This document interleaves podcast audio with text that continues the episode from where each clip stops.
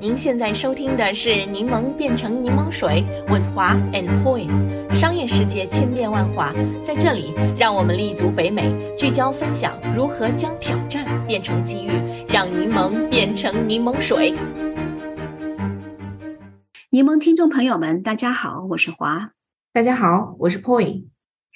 每到年终呢，我们总会在这个媒体上看到各类年度人物的这个入选的名单。像今年《时代》杂志的这个 People of the Year 就给了这个乌克兰总统 Zelensky。那这个结果呢，我觉得是没有人可以质疑的。但是如果说2022年在商界里谁是最有影响力的人物呢？我觉得 Elon Musk 可能是当之无愧的了。从今年春天这个马斯克宣布要购买 Twitter 开始，到夏天他开始反悔。到秋天呢，终于又完成了这个推的的交易，随后大规模的裁员。作为世界第一富人，哎，不过这边我要说明一下啊，他可能已经现在不是世界第一富人了。最近好像 LVMH 的这个老板成为了世界第一富人。嗯，所以呢，作为啊，可能是世界第一富人，并且呢，同时兼职三家极有影响力的公司，不管你是喜欢他呢，还是恨他，For better or worse，twenty twenty two is the year of Elon Musk。是的，没错。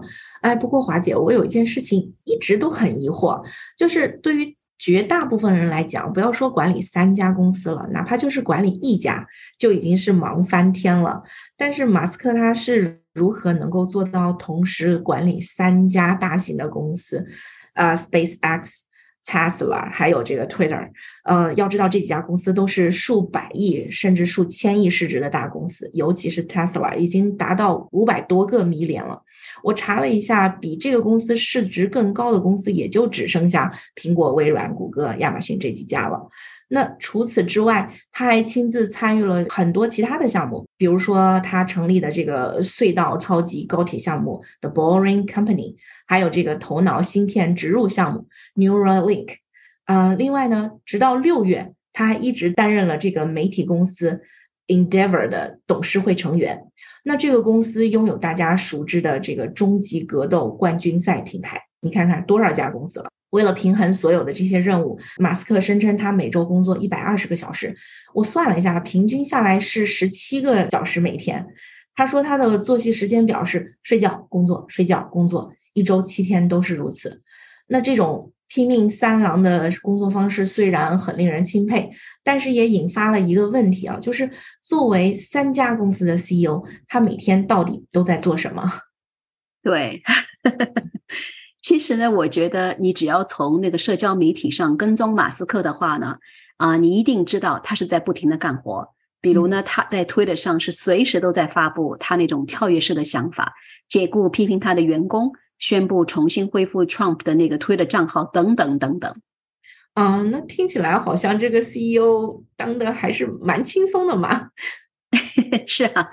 我们的确呢，啊，不太清楚，除了这种不断吸引媒体的注意力之外，马斯克一人身兼如此之多的这个角色，到底呢是能够为他所拥有的公司增加多少价值？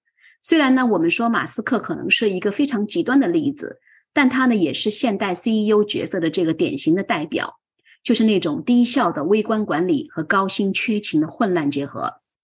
那那个成为 CEO 呢，就是意味着你在履行公司的这个最高的职位。你需要最终对公司的一切运营决定做出负责。然而呢，大家现在通常见到的好像是啊，现在很多的 CEO 都承担多个角色，比如呢，加入各种董事会，成为畅销书的作者，到处呢在各种场合进行演讲等等等等。那现代 CEO 与我们传统上熟知的这个角色开始觉得越来越远了。他们的多种身份已经无法让他们有足够的时间全身心的投入到公司的这种具体的运营，而更是借用那种好莱坞打中明星的方式，通过各种不同的这个公关方式，比如像马斯克在去年秋天的时候，他就出演了美国著名的这个周六晚间喜剧节目 Saturday Night Live，以此呢来提高他个人的这个品牌形象以及大众的这个关注度，并以此来带动他所主持的这个公司的这个品牌效应。嗯，这真的是一个非常有意思的视角哈。为了准备今天的这个 podcast，我也去查了一下 CEO 这个职位的由来。这里我跟大家分享一下哈。就是 a great CEO 代表着的是公司的价值观，需要掌控公司的大局，并为公司如何持续成长做出决定。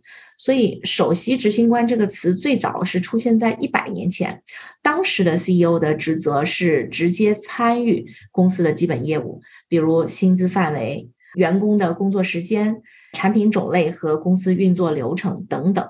后来呢，随着公司规模不断的扩大，CEO 的职责也变得更加的宏观了。例如，公司的战略和决策，他们卷入公司日常运营的时间也就变得越来越少了。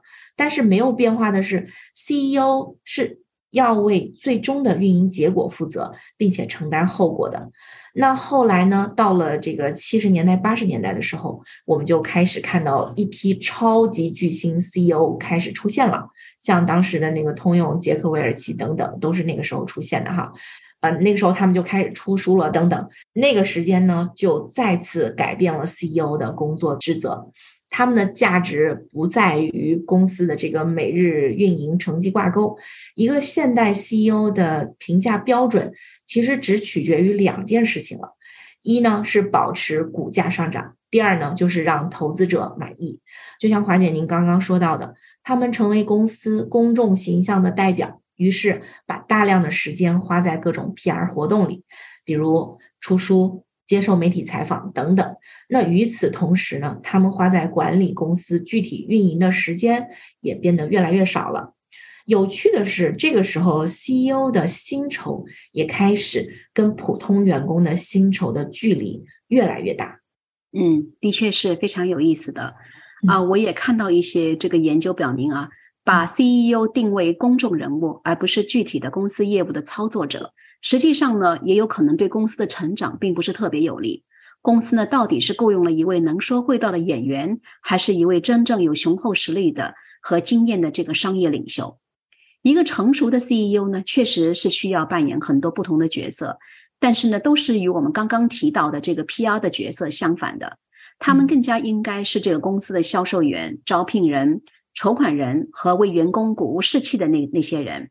他们的职责呢是为公司的目标服务，而不是为自己的这个薪酬待遇服务。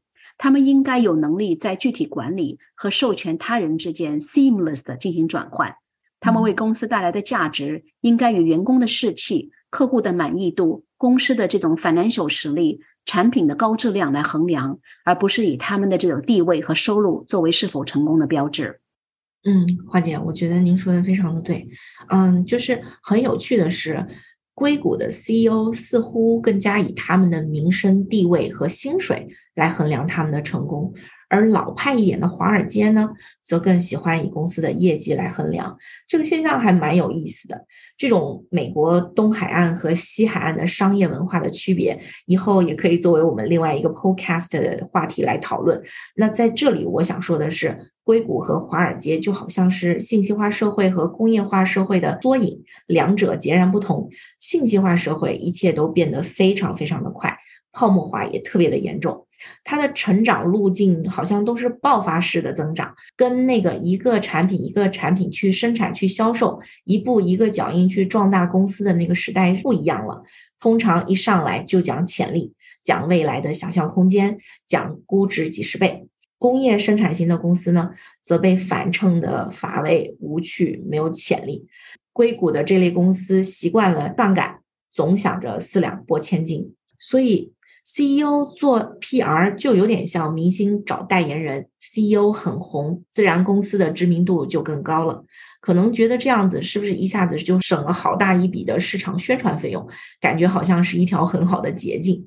但是人们常说啊，弯路也许才是最快的路，捷径反而才代价更大。CEO 的职能是为公司把握大方向、运营管理公司的，那人的时间精力都是有限的。CEO 把时间都花在作秀上面了，那还剩多少时间去思考公司未来的方向和战略呢？还有多少时间深入洞察和解决公司运营中的问题呢？所以说，CEO 出名到底是真的为了公司省钱，还是有可能让公司付出更大的代价？这个之间的尺度在哪里？我们真的是需要认真思考和权衡一下。嗯，由于我的工作关系呢，我也有一些机会啊，和一些 CEO 交流。他们普遍很少有时间将精力真的是放在驱动公司实际的价值上，而是将每天中的大部分时间花在各种大小会议上面。最近看了一篇 HBR 的文章，说公司高管每天百分之七十二的时间都花在开会上。那至于这些会议是否有用，却是无人知晓，也没有办法去 track。那我们再回到硅谷里面起家的一些 CEO，例如呢，大家熟悉的这个 Twitter 的原始创始人 Jack Dorsey，他就是以在 iPad 上运营 Twitter 和他另一个创业公司 Square 而闻名的。如果 CEO 有时间担任两个全职角色，要么他们就没有做出足够的贡献，要么他们的角色不需要他们全神贯注，而是通过营造公司的这个市场价值来获得巨额的这种薪酬。从理论上讲呢，公司的董事会的任务是来衡量 CEO 的表现的，但实际上呢，这些董事会中都有很多的这种 conflict of interest。据麦肯锡二零一三年的一项调查，只有百分之十六的这个董事会成员说他们对公司的业务有真正的了解。更有意思的是呢，董事会中的很多人是在其他公司担任 CEO 的，他们的职责呢就是为他们 CEO 的兄弟们的决定盖上橡皮图章。像那个 Tesla 的董事会为例啊，这个董事会二零一八年的时候呢，就是因为马斯克的这个薪酬而卷入了一场股东诉讼。那帮助批准这个薪酬方案的两名 Tesla 的长期董事会成员，一名呢就是二十亿世纪福克斯前首席执行官 James Murdoch 和投资公司 Bella Equity Partner 的首席执行官 Antonia Gracias，两个人呢都是马斯克的亲密老朋友。因此，很多时候也很难真正的为广大的股东进行负责了。嗯，是的，华姐，您刚才说的这些事实，与在一线辛勤工作、报酬低廉的员工相比，现代 CEO 这种与公司真实业绩不挂钩的现实，的确非常的耐人寻味。我们重新回到 CEO 同时兼任几个 full time 工作的这个话题啊，前段时间，特别是在疫情期间，我看到了一些以过度就业，英语是叫做 over employment 的例子。公司的一些员工趁着远程工作的机会，同时兼任了两份甚至多份的工作。其中有一家科技公司的 CEO 呢，就以此理由解雇了两名员工。在这个 CEO 的 LinkedIn 的帖子里面，他就抱怨说道：同时担任两个全职角色的人，对企业来说是一种祸害，是一种新式的。盗窃和欺骗是不诚实、没有道德的啊！这个这个罪名还是蛮大的哈。但是我们反过来想一想，与这些员工相比，那些身兼几个职位的 CEO 们，却依然可以在公司管理、董事会席位和其他项目之间游刃有余，没有面临被董事会批评或者解雇的危险，却更是以一种世界征服者的姿态。获得大众的敬仰，感觉实在是太不公平了。更有意思的是呢，即使 CEO 确实做出了这种战略性的决策，他们也常常会避免因决策失败而导致的商业后果。比如呢，有一个在线抵押贷款平台，它的名字叫 Better，就是 B E T T E R。他们 CEO 的这个错误决策呢，让公司陷入了这种糟糕的财务状况。但是牺牲者呢，却是公司的员工。这位 CEO 在 Zoom 会议上当场一下子解雇了九百人，并且呢，在随后的一封电子邮件中，将这些被炒的员工称之为一群愚蠢的海豚。而他自己呢，依然保住了这个 CEO 的职位。比如我们大家比较熟悉的 Facebook 的 CEO 扎克伯格，因为狂热的把公司的前景的赌注一意孤行的放在这个元宇宙上，导致呢今年秋天裁员一万一千多人。但是试想一下，如果是一名普通员工未能按照团队的要求，而导致对公司的这个业绩产生负面影响的话，通常他们一定是会被立即解雇的。嗯，我感觉 CEO 和员工之间还是存在着对立的处境的哈。所以你看，当 CEO 即使真正参与到公司运营细节当中的时候，有时也会做出一些走火入魔的决定。比如您刚刚提到的扎克伯格痴迷于他的元宇宙，又比如马斯克对于 verified 的含义的着迷，这也暴露了其实他们对公司的具体运营其实是缺乏真正的了解的。那么华姐，您觉得 CEO 这个 role 如果不靠作秀，如何在大众的心目中产生价值呢？我觉得作为 CEO，首先最重要的一点就是以身作则，对公司的业绩，不管是好的还是坏的，都要负最终的这种责任。成为 CEO，除了有权利和名望之外，更要牢记这是一种责任。我们再回到这个马斯克身上啊，他一人身兼三个公司的 CEO，那么问题呢就来了，不管他有多聪明，工作有多努力，但是要真正理解公司所有产品的性质，还是需要时间的。因此呢，当这个马斯克收购了 Twitter 之后，我觉得他其实并没有真正理解 Twitter 的这种功能和价值。他对 Twitter 的这个理解是从一个拥有超过一亿粉丝的 influencer 的这种角度来呈现的。嗯，我觉得马斯克如果真正要让 Twitter 和 Tesla 还有那个 SpaceX 创造这个价值的话，也许呢，为每个公司雇佣一个专职的 CEO 可能会更加明智一些。这三家公司呢，各自有着清晰的愿景和发展规划。如果有专职的 CEO 积极参与各自公司的这种产品开发，并且呢愿意和一线员工进行合作，共同实现目标，也许比马斯克一人身兼三个 CEO 的情况会更好一些呢。嗯，对，这个建议的确是非常好的，但是我感觉有些理想，因为你想想，这世界上还能找出几个人？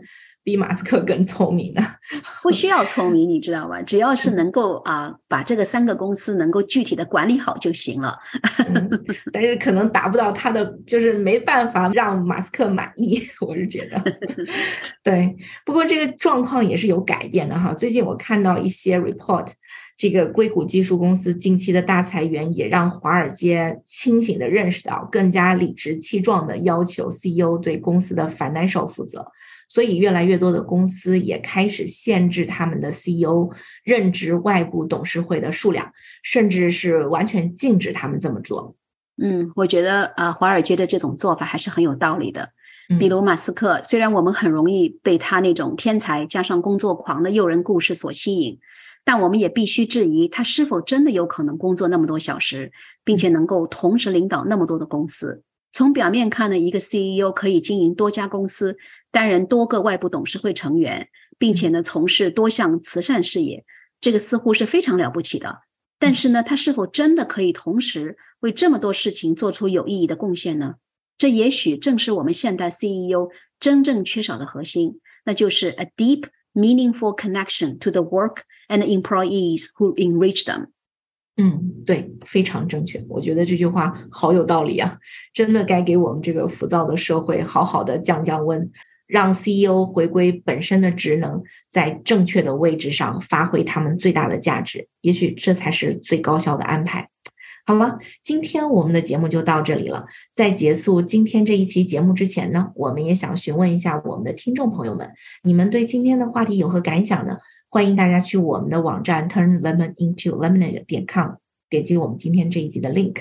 如果你想加入我们在多伦多的柠檬群的话，请与我们联系。我们的微信号是 real stone r e e l s t o n e。我们的网站上也有其他的联系方式。啊，感谢大家的收听，我们下期节目再见。再见。感谢收听我们这一期的内容，欢迎订阅我们的 Podcast 频道，搜索“柠檬变成柠檬水”。我们期待与你一起热爱学习、热爱思考、热爱品牌、热爱挑战。